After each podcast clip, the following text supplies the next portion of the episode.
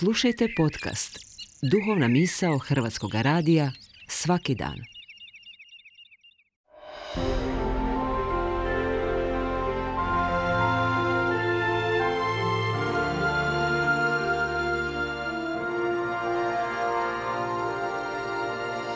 Duhovna misao. Urednica je Blaženka Jančić.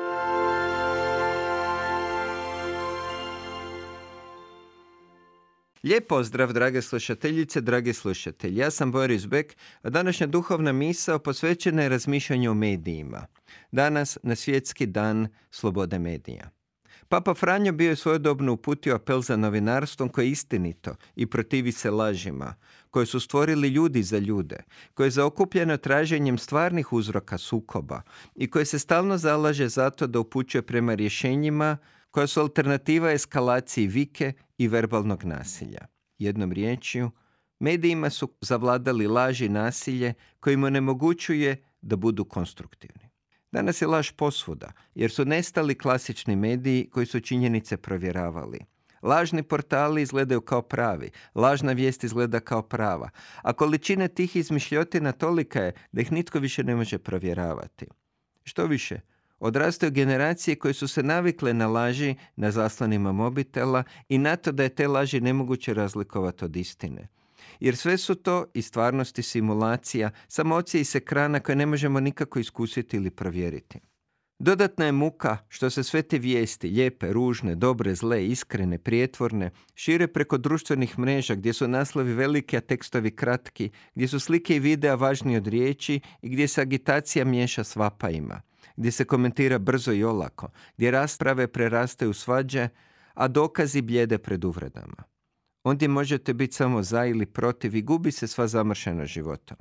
Također, novim naraštajima posve prirodno stavljati svoje slike na internet, zajedno s raznim objavama, i mladi se sasvim prirodno pretvaraju u vijest.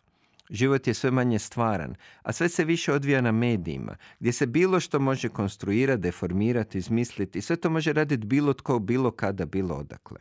Papa Franjo je svojedobno objavio i poruku o medijima pod naslovom Udovi smo jedni drugima, u kojima se usredotoči upravo na društvene mreže, u kojima vidi mogućnost povezivanja ljudi i širenja znanja, ali i opasnost da se manipulira osobnim podacima i da se ljude maltretira. Papa je naveo da na društvenim mrežama agresivno isticanje vlastitog identiteta često vodi do suprotstavljanja raznih skupina, pri čemu individualizam i predrasude podjaruju spirale mržnje. Novozavjetna slika tijela koju on koristi otkriva nam da smo svi povezani i da jedni druge trebamo. Papa podsjeća da je vjera odnos, a i da je širenje istine ono što povezuje kršćanstvo i medijsku djelatnost.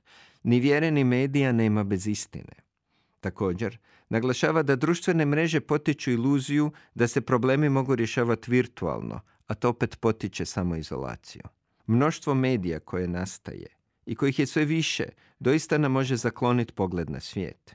Mediji, dakle čak i kad su najbolji, mogu nam postati zapreka umjesto sredstvo, mogu nas povezati ali i razdvojiti, informirati ali i obmanuti, prenijeti istinu ali i laž. Novi mediji zamjenjuju stare, ali ljubav i istina nikad ne bi smjeli biti zamijenjeni tehnologijom.